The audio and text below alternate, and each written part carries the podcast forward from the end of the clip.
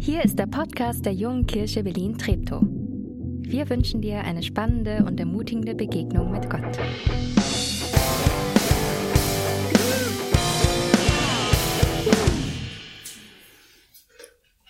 Aus dem Sommer mitgebracht, fand ich gar nicht so einfach.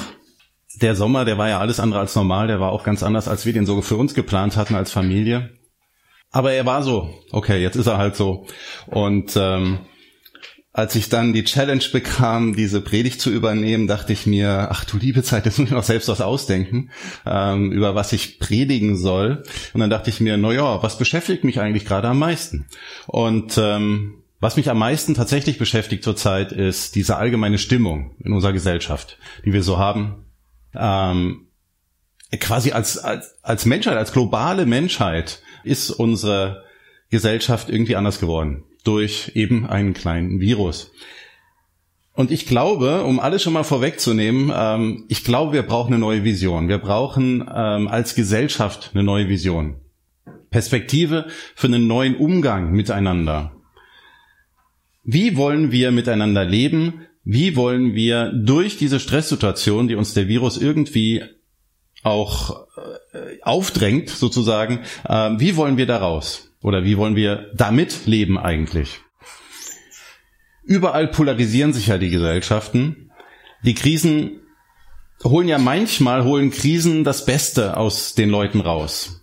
Das war ganz am Anfang sicherlich auch so, aber irgendwie war das nur sehr vorübergehend und, und auch nur sehr oberflächlich, ähm, was da aus uns herausgeholt wurde. Also ich will jetzt nicht über jeden Einzelnen, jedes Individuum ist natürlich für sich ähm, da auch selbst an sich am Arbeiten, wie es damit umgeht. Aber so in der großen Masse scheint es mir, dass, dass da irgendwas schiefgelaufen ist oder dass wir uns Menschen auch nicht großartig geändert haben durch den Anspruch, diese Krise zu meistern.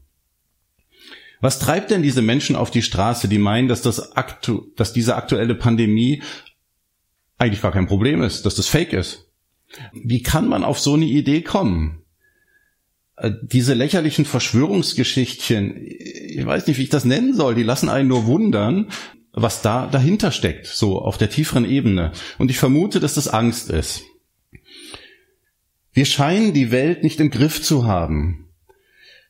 Mit so einer Verschwörungsgeschichte, da haben wir natürlich dann eine Allerklärungsformel. Das würde uns helfen, zumindest einen Schuldigen zu benennen. Oder, oder halt, oder die Verschwörer eben, ja dann haben wir mindestens den Eindruck, dass wir wissen, warum das alles jetzt so ist, wie es ist. Ähm, dass wir dem Chaos nicht ganz so ausgeliefert sind. Wir wissen halt Bescheid. Das könnte hinter so einer Verschwörungsidee stecken. Ich glaube, dass diese Angst, dass einem die Dinge entgleiten, auch gar nicht nur das Problem ist von von, von Otto Normalbürgern, sondern dass auch die Großen das als, als als massive Angst erleben. Also wenn wir ähm, Trump oder Bolsonaros Narzissmus äh, betrachten, kann ich mir das nicht gar nicht anders erklären. Angst ist ein ganz schlechter Ratgeber.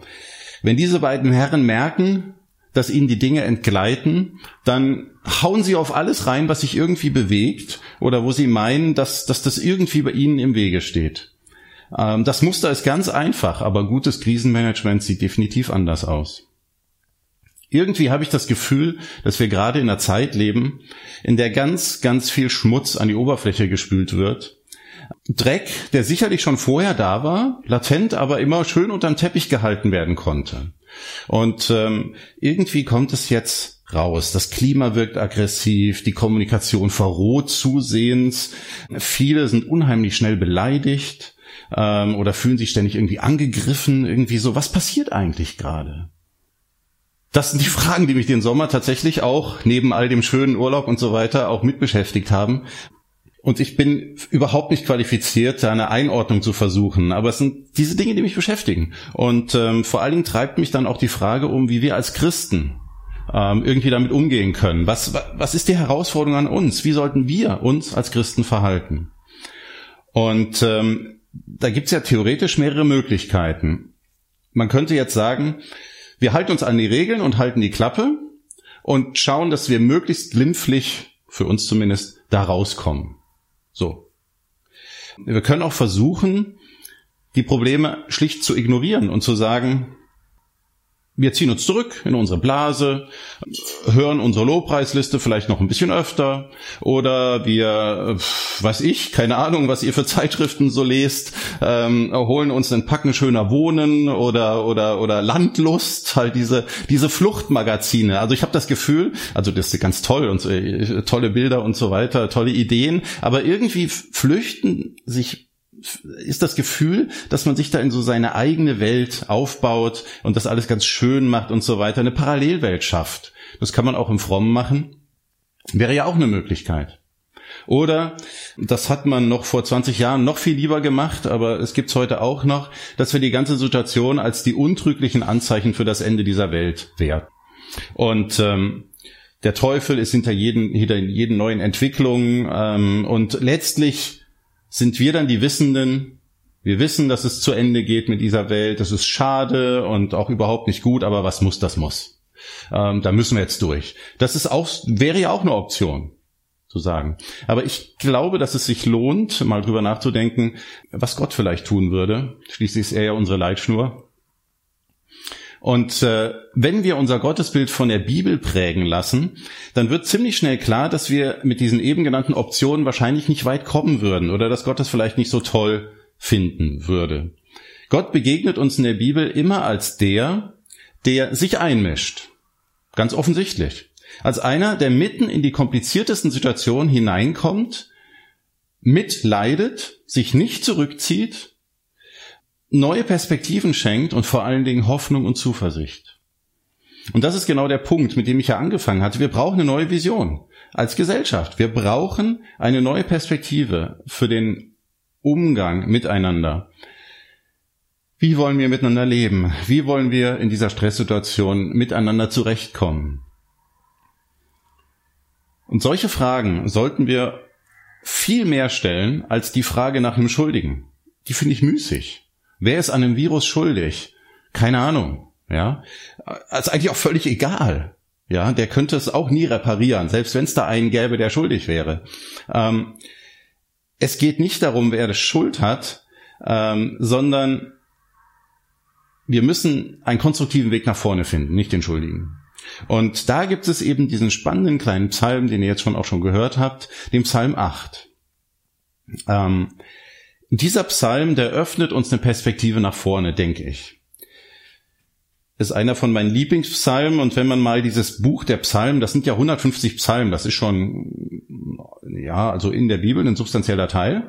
Ähm, und das ist ganz interessant. Das Buch ist auch nicht einfach so eine, so eine wilde Sammlung, wo einer gesagt hat, ja, da hat noch einer was geschrieben, es kommt auch mit rein, da hat einer was geschrieben und so weiter, sondern das scheint durchkomponiert zu sein. Und am Anfang gibt es zwei Psalmen, ähm, die sind so das Tor zum Psalter, sagt man. Also Psalter ist das Buch, die Psalmen. Und ähm, diese zwei Psalmen, die sind so der Einstieg, die, die setzen so das Grundthema.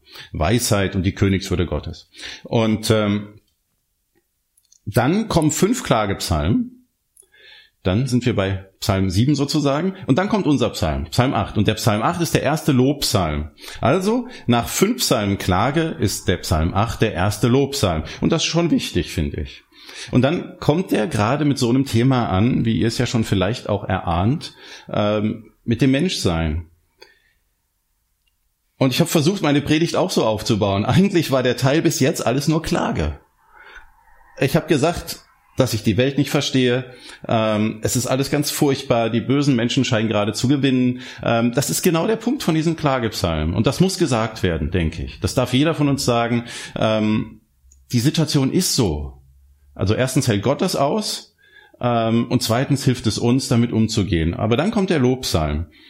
Und aus der Klage heraus stellt er die Frage, ähm, oder stellt er im Prinzip zwei Fragen. Und äh, wie auch immer das jetzt mit der Folie funktioniert, ich hoffe, ihr seht jetzt den Psalm vor euch. Ähm, ich lese ihn mal vor. Noch einmal. Herr unser Herrscher, wie gewaltig ist dein Name in aller Welt. Ja, auch im Himmel zeigst du deine Größe und Herrlichkeit. Schon Säuglingen und kleinen Kindern hast du dein Lob in den Mund gelegt, damit sie deine Macht bezeugen. Das hast du so bestimmt, um deine Gegner zu beschämen, um jeden Feind und Rachsüchtigen zum Schweigen zu bringen. Wenn ich den Himmel sehe, das Werk deiner Finger, den Mond und die Sterne, die du erschaffen hast und an ihren Ort gesetzt hast, dann frage ich mich, was ist das Menschlein, dass du an es denkst? Was ist das Menschenkind schon, dass du dich um es kümmerst? Du hast ihn nur wenig geringer gemacht als Gott. Mit Ehre und Würde hast du ihn gekrönt, du hast ihn zum Herrscher eingesetzt über die Werke deiner Hände. Alles hast du ihm zu Füßen gelegt. Du hast ihm die Schafe und Rinder unterstellt und dazu alles frei, alle freilebenden Tiere in Feld und Flur, die Vögel, die am Himmel fliegen, ebenso wie die Fische im Meer und alles, was die Meere durchzieht. Herr, unser Herrscher, wie gewaltig ist dein Name in aller Welt. Amen. Das gehört irgendwie dahinter, das Amen. Steht da nicht, aber das ist gut so. Ähm, worum geht es hier? Und ihr habt es ja schon gesehen auf dem ähm, auf dem ausgedruckten, sage ich jetzt schon, ähm, auf dem präsentierten Text. Ihr habt die vier unterstrichenen Satzteile wahrgenommen. Die sind als Frage formuliert. Wie gewaltig ist dein Name? Zweimal.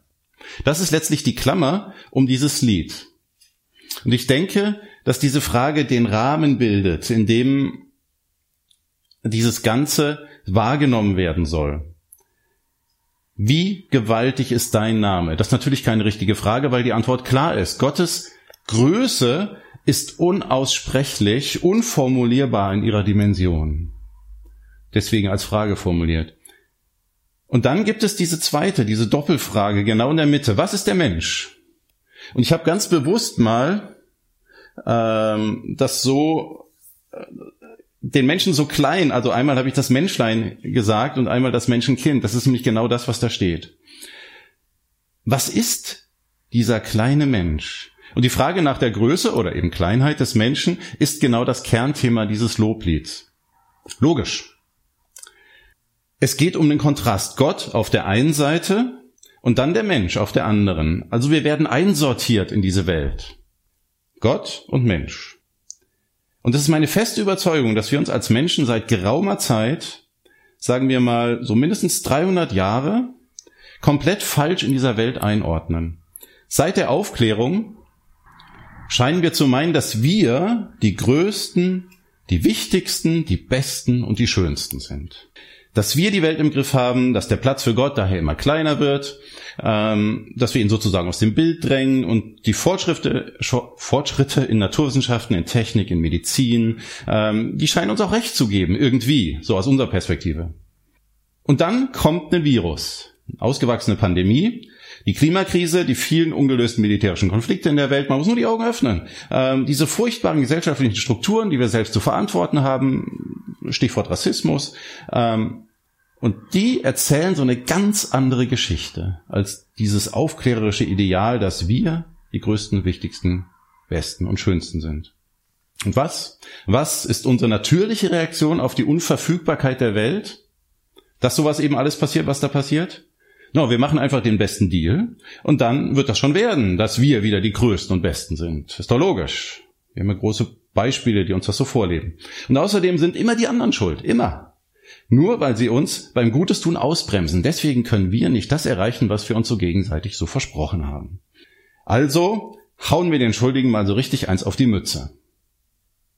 Schon faszinierend. Entgegen aller Faktenlagen meinen wir immer noch alles im Griff zu haben. Aber unser Psalm 8, der gibt uns eine ganz andere Einschätzung. Der Ausgangspunkt der Perspektive ist die Überzeugung, dass wir in einen viel größeren Zusammenhang verwoben sind. Einen Zusammenhang, den wir nicht geschaffen haben. Wir sind Teil eines größeren Ganzen, das wir nicht zu verantworten haben. Und damit werden wir relativiert als Menschen. Wir sind nicht absolut. Wir müssen gar nicht Gott sein. Das erwartet niemand von uns. Außer vielleicht wir selbst. Wir sind nicht die Wichtigsten, wir sind einbezogen und wir sind abhängig. Wir sind fragil und verletzlich. Wir können nicht alles kontrollieren. Vieles entgleist uns und ist unverfügbar. Und über allem thront der Schöpfer. Gottes Größe zeigt sich am Nachthimmel, zeigt sich im Wunder des ersten Schreis eines Neugeborenen, also im ganz Kleinen wie im ganz Großen. merken wir unsere Begrenzung, unsere relative Kleinheit. Gottes Herrlichkeit und Größe bieten den Rahmen für unsere Selbsteinschätzung. Vor diesem Hintergrund werden wir realistisch. Und wir hatten das, äh, Nadi hat es ja ganz stark betont in seiner Predigt, was er aus dem Sommer mitgebracht hat, mit der Anbetung. Genau das ist es. Gottes Herrlichkeit. Deswegen beten wir an, damit wir uns selber auch einsortieren. Ja, wir beten uns nicht selbst an, sondern, also hoffentlich, ähm, sondern eben Gott. Angesichts des Nachthimmels trägt sich ja förmlich, drängt sich ja förmlich die Frage nach der Bedeutung und Kleinheit des Menschen auf. Wenn ich den Himmel sehe, das Werk deiner Finger, den Mond und die Sterne, die du geschaffen und an ihren Ort gesetzt hast, dann frage ich mich, was ist das Menschlein, dass du es an, dass du an es gedenkst? Und dann finde ich die Antwort des Psalms doch einigermaßen erstaunlich. Du hast ihn nur wenig geringer gemacht als Gott. Mit Ehre und Würde hast du ihn gekrönt. Also dürfen wir doch so groß von uns denken. Sind wir quasi Götter, so fast Götter? Nee, sind wir nicht. Und dazu muss ich vielleicht ganz kurz was erklären. Der Psalm wurde ja nicht für unseren Kulturkreis geschrieben, sondern eben für einen Kulturkreis, der schon ein bisschen in der Vergangenheit liegt und auch ähm, geografisch ein bisschen weiter weg von uns. Ähm, aber damals gab es die weit verbreitete Überzeugung, dass die Menschen von den geringeren Göttern, von den kleinen Göttern geschaffen wurden, um ihnen die blöde Arbeit abzunehmen, die sie für die obersten Götter leisten mussten. Ähm, die Menschen verstanden sich sozusagen als die Arbeitssklaven der Götter. Als der letzte Ausweg sozusagen, dass die kleinen Götter irgendwie nicht unter den Qualen der Arbeit äh, leiden mussten. Da ging es um Kanäle graben, um Felder bewässern, um Städte zu bauen, um Nutztiere zu hüten, um Tempel zu bauen, um Opfer zu geben und so weiter. Das waren alles die Aufgaben der Menschen für die Götter. Und dieses Weltbild, das teilt die Bibel überhaupt nicht. Sie redet an vielen Stellen genau das Gegenteil. Die Bestimmung des Menschen ist quasi umgekehrt. Oder ja, also, denn die ganze Situation ist umgekehrt. In der Bibel wird Gott als der vorgestellt, der sich um den Menschen kümmert und nicht der Mensch, der sich um die Götter kümmert. Ja, Gott ist mächtig und er überragt alles, aber er ist trotzdem nahe. Er ist dabei und leidet mit den Klagenden, und deswegen haben wir diese Klagelieder ja vor unserem Psalm, oder da können wir es zumindest lesen. Das gibt uns Würde. Gott kümmert sich um uns. Das gibt uns Würde. Er interessiert sich für uns. Er interessiert sich daran, dass es uns gut geht. Und das gibt jedem Einzelnen von uns Würde. Und dabei bleibt es aber nicht, denn der Psalm geht weiter und behauptet, dass wir sogar Königswürde haben. Alle von uns Menschen ohne Unterschied. Du hast ihn zum Herrscher eingesetzt über die Werke deiner Hände. Alles hast du ihm zu Füßen gelegt. Du hast ihn zum Herrscher eingesetzt. Und danach kommt so eine ganze Liste von verschiedenen Lebensbezügen, auf die das zutrifft, wie sich das zeigt. Und das war eine Agrarkultur damals und äh, da müssen die Tiere als Beispiel herhalten. Der Mensch ist eben als Herrscher gesetzt über die domestizierten Tiere, dann auch über die wilden Tiere und dann ist er aber auch über die Tiere gesetzt, in deren Lebensraum der Mensch irgendwie gar nicht so richtig sich bewegen kann, nämlich die Vögel und die Fische.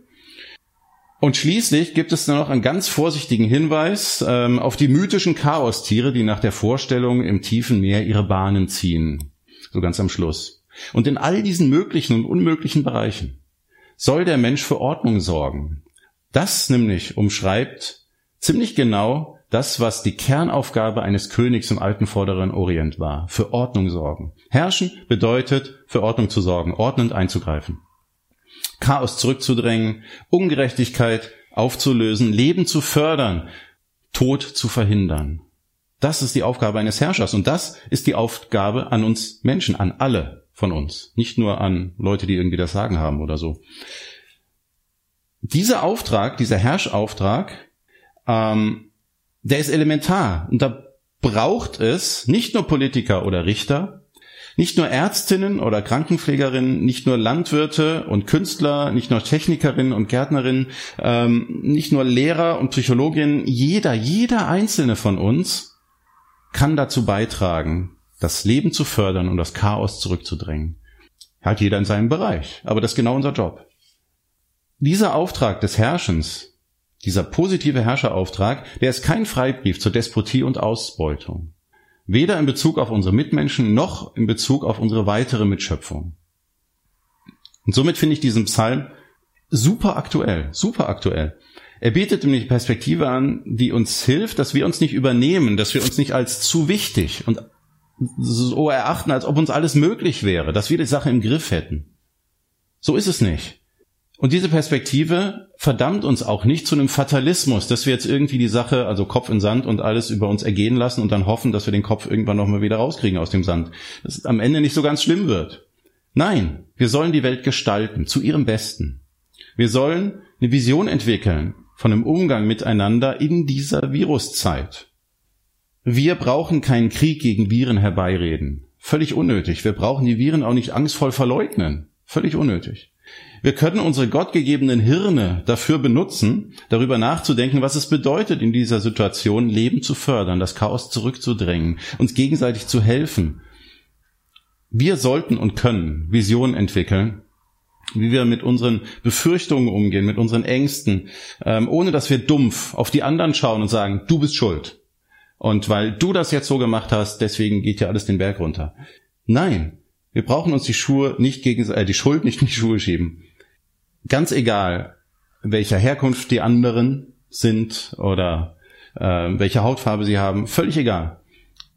Wir müssen gemeinsam da dran und wir müssen gemeinsam unseren gottgegebenen Auftrag übernehmen. Und ich wünsche mir, dass wir all dies, und das ist der genuin christliche Beitrag in der ganzen Sache, dass wir dadurch unseren Schöpfergott ehren, uns gegenseitig mit Würde begegnen und das so tun, dass wir gemeinsam das feiern, was wir haben, das Leben und eben Gott. Herr, unser Herrscher, wie gewaltig ist dein Name in aller Welt. Amen.